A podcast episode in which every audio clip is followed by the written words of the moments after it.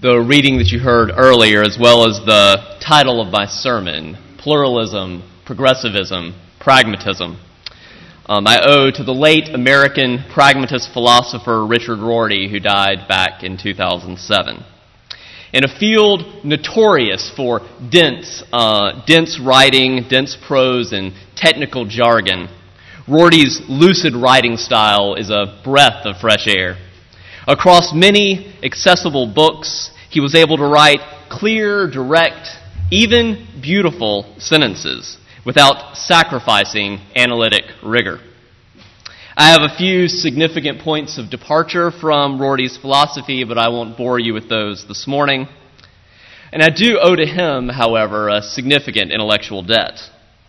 Specifically, the title of this sermon is adapted from his book, Philosophy and Social Hope in which the subtitle of the afterword is Pragmatism, Pluralism, and Postmodernism.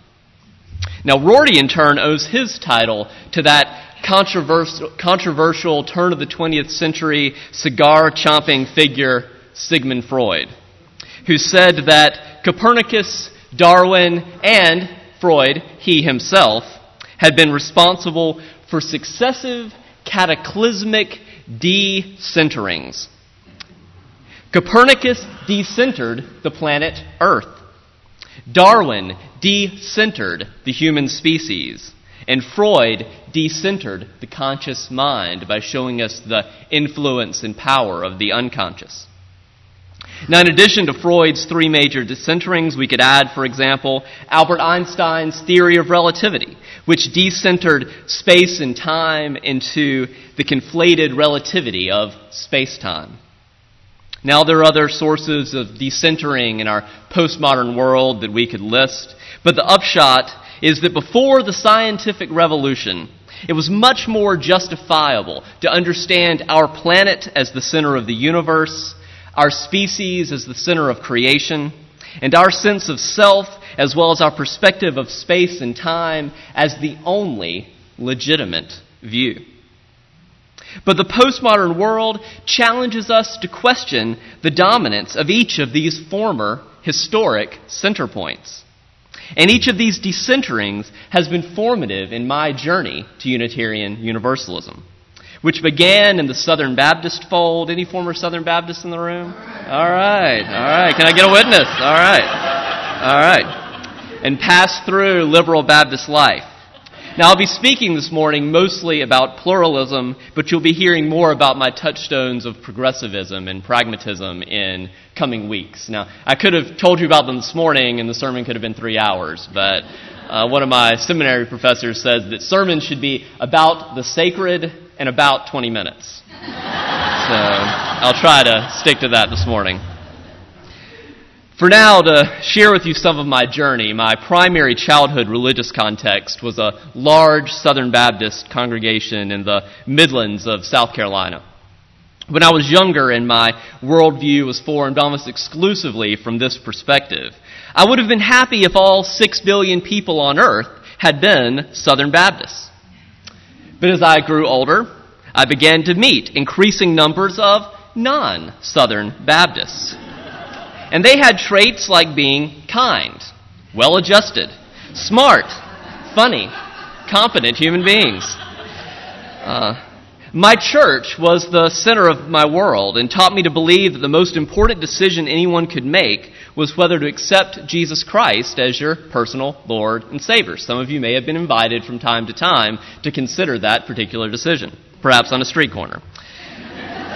But I became increasingly unsure of how to reconcile this exclusivist belief with the many remarkable people I was meeting in the world who understood Jesus differently than I had been taught. My church taught me that Jesus, as defined by the Southern Baptist Convention, was the one true center of life, the universe, and everything for any Douglas Adams fans in the audience. Uh, yet I increasingly met people whose world centered on the Methodist Church or the Catholic Church, as well as others whose world did not center around any religion. Their lives centered on their career, their family, or even their favorite sports team. If I had been born a few decades earlier, I could perhaps have more easily maintained my Southern Baptist beliefs with less struggle. I might have met fewer people who were non Southern Baptists. But when your roommate is Roman Catholic, your best friend is an atheist, and your favorite professor is a Buddhist, it's increasingly difficult to maintain with integrity that the Southern Baptist faith or any single religion is the one true center. My encounters with the diverse and pluralistic uh, humanity was decentering Jesus in the same way that Copernicus decentered the planet Earth, in the same way that Darwin decentered the human species, and that Freud decentered the conscious mind. Now, since this decentered pluralistic perspective has, that I've been describing has been my worldview essentially since my sophomore year in college, some of you may be wondering what took me so long to join Unitarian Universalism. Because I am a little older than I look. I didn't just finish my sophomore year in college. So, um, reflecting on this question, at least three reasons come to mind. First, the deeper I delved into the 2,000 year history of Christianity, the more I came to discover the many neglected resources, at least popularly, in the Christian tradition that can be vital contributions for a healthy spirituality and a transformative ethics. That's why Christianity re- remains one of the sources of Unitarian Universalism. Second, retrieving and promoting the best of the Christian tradition has allowed me to help many people move from a more fundamentalist faith to a more open minded, generous, and compassionate practice. Third, and I think many of you may suspect this already, there are many de facto Unitarian Universalists in progressive Christian circles, and we just need to get them to come on over the line. but hanging out with those folks kept me amongst liberal Christians maybe longer than I would have otherwise stayed. Now, some of you may have heard that before choosing to seek fellowship with the Unitarian Universalist Association, I was an officer on the national board of an organization called the Alliance of Baptists. Now, has anybody heard of the Alliance of Baptists? A few, all right. So, so we're only talking about about 125 congregations nationwide as compared to the UUA's about 1,000 congregations. But to quote from the homepage of the Alliance's website, we began as a dissenting voice in Baptist life more than 25 years ago. For more than 20 years, we have affirmed the call and ordination of women in ministry and the full acceptance and embrace of the lesbian, gay, bisexual, and transgender community. The Alliance is committed to ecumenism, partnership in mission, radical hospitality, and social justice. That's not too shabby for Baptists, right? So. So, yes, it's true that Jerry Falwell, Mike Huckabee, Roy Moore, Tim LaHaye, and Fred Phelps are Baptists. But Martin Luther King Jr was a Baptist. So too are Bill Clinton, Al Gore, Jimmy Carter, Jesse Jackson, and Bill Moyers. However, despite my gratitude for many aspects of my Baptist heritage, and I am grateful for that, and the, and the congregationalism and the freedom that are the best of the Baptist tradition really are pretty similar to some aspects of Unitarian Universalism. But I'm grateful, despite these, this heritage, I'm even more grateful for the opportunity to choose Unitarian Universalism as a liberal religion that embraces the fullness of 21st century knowledge and experience. I'm grateful for the opportunity to choose a religious tradition whose forebears include John Adams and Susan B. Anthony, Clara Barton and Will, Will, William Ellery Channing, Ralph Waldo Emerson and Margaret Fuller, Thomas Jefferson and Frank Lloyd Wright, Forrest Church, Rebecca Ann Parker, William Sinkford, and Peter Morales. Now, if you don't know who all those people are, we're thinking about doing a DVD study series of UU history. Those are some of the more famous ones. So if you, if you don't know who those are, then join me in learning more about Unitarian Universalist history this next year. I'm similarly grateful for the opportunity to choose to be part of a congregation in which both myself and my wife Megan can feel fully apart. Megan was raised to practice Reform Judaism, but has become a practicing Buddhist in recent years and is interested in merging a, West, a Western style Buddhism with an earth centered spirituality. Now, in the coming weeks and months, I look forward to getting to know many of you and hearing about where your practice lies and falls. In particular, I hope to find opportunities to connect with many of you individually and in small groups. I welcome you to invite me to breakfast, coffee, lunch, what have you. Dutch treat is fine. I'm not looking for a free meal. I just want to get to know you. I would love to hear about your journey to Unitarian Universalism, how you first came to UUCF, what, what got you over the hump and in these doors. What keeps you coming back each week? What gets you out of bed on a Sunday morning and at least dressed and here? I'm grateful for that. I would love to hear about the people, places, and events in this congregation or similar congregations that made you feel or make you feel most connected, most alive, and most grateful. Now, from listening to the search committee and the board of trustees and a few other individuals and committees that I've already begun to meet with, it's evident that portions of this congregation, no surprise to you, are drawn here for many different reasons. Some of you are here to strengthen and extend Unitarian Universalism's historic commitment to social justice. Others are here to take that next crucial step beyond the limitations of the religious traditions of your childhood or to escape from some form of religious fundamentalism. Still others are here because universal, Unitarian Universalism can, is wide enough to embrace not only secular humanism, but also earth centered traditions. Many of you are here to raise your children in a religious community that celebrates diversity, promotes lifelong learning, and practices compassion. Now, there may well be as many reasons for being here at UUCF as there are members and friends of this congregation. And part of how I understand my charge as your minister is to help hold the space in which we collectively can draw from all six of those sources of Unitarian Universalism. You'll see them printed on the back of your order of worship, but I invite you not to read them right now. But by no means does this position that I'm going to try to be holding require that each member or friend of UUCF find all six sources equally meaningful. But for better or worse, you've hired a minister who finds all six of those sources to be highly significant. I look forward to attending AHA and CUUPS, the Buddhist Fellowship and the Servetus Society. Now, for the uninitiated, those UUCF groups are the ones grounded at the intersection of Unitarian Universalism and the humanist, pagan, Buddhist, and Christian traditions, respectively. To give you a glimpse into my long standing interest in all manner of religious and humanist traditions, I'd like to share with you a few results of an admittedly unscientific test that I took back in 2007 on a thing called the Internet.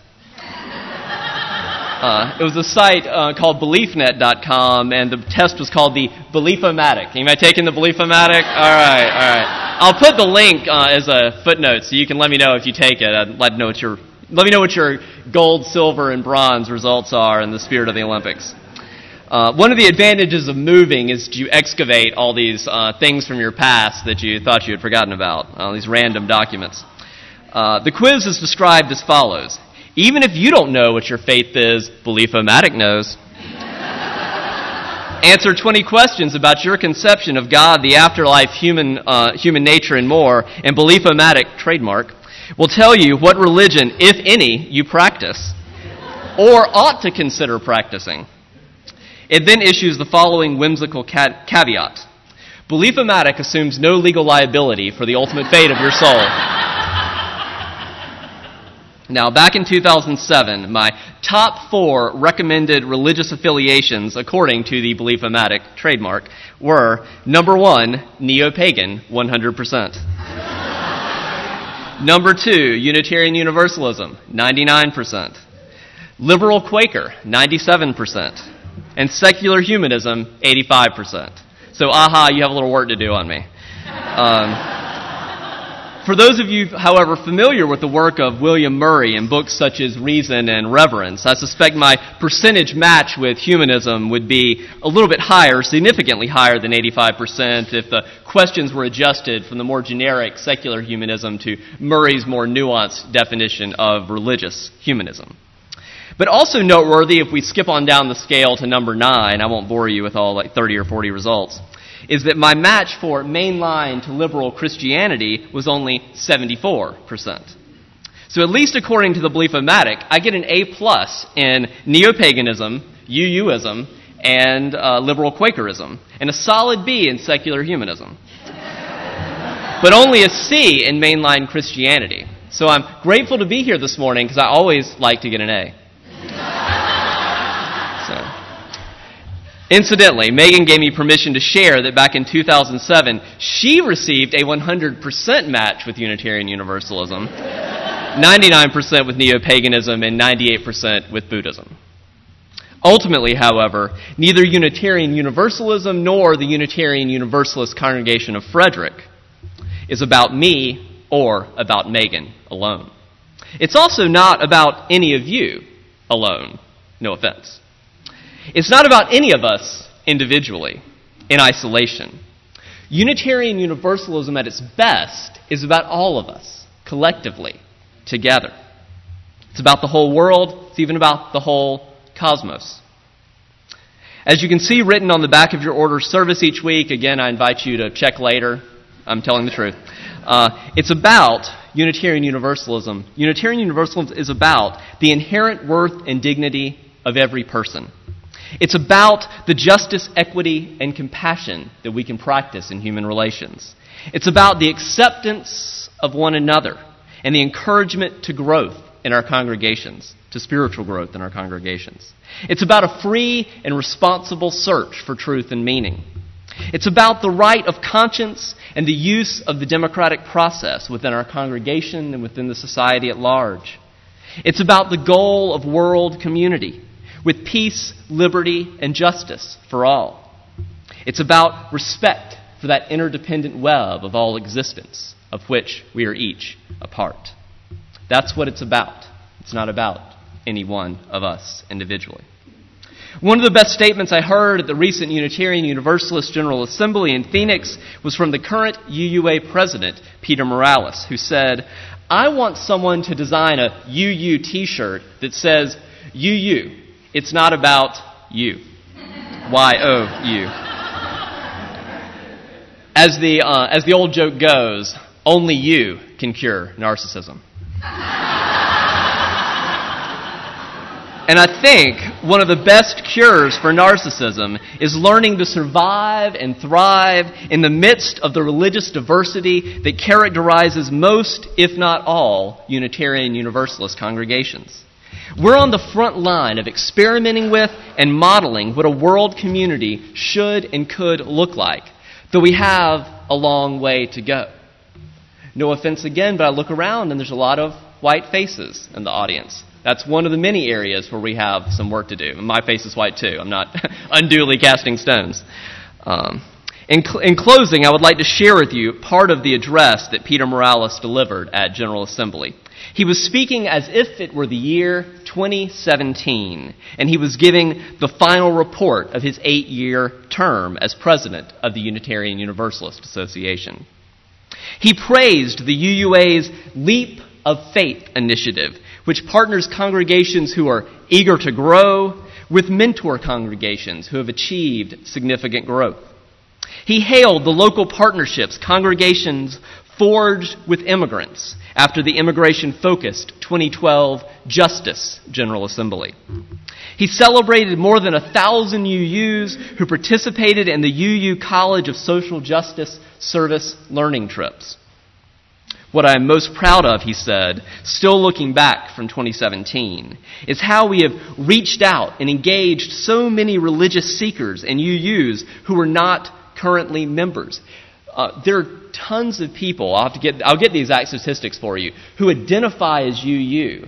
Like almost like two thirds more that identify as UU that aren't members of UU congregations. So there's some low hanging fruit out there for us to pick. Morales continued, We're helping people connect to our faith as never before. People who would not have found one of our congregations otherwise. Lots of these groups are attaching to our congregations. Thousands have joined our public witness efforts, making a powerful force. In 2017, Unitarian Universalism is going viral. Now, the internet savvy among us can report that going viral is when an idea, a video, or a product begins to spread with uncontrollable rapidity.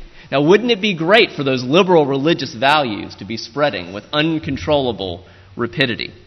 But unlike a biological virus or a debilitating computer virus, going viral is generally a good thing in the virtual world, unless it's um, something scandalous. But, uh, but I believe in Unitarian Universalism going viral because I believe in the principles and sources of Unitarian Universalism.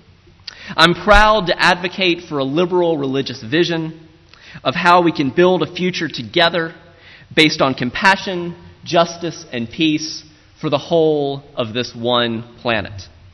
I'm honored to accept the challenge of helping both Unitarian Universalism and the Unitarian Universalist Congregation of Frederick go viral.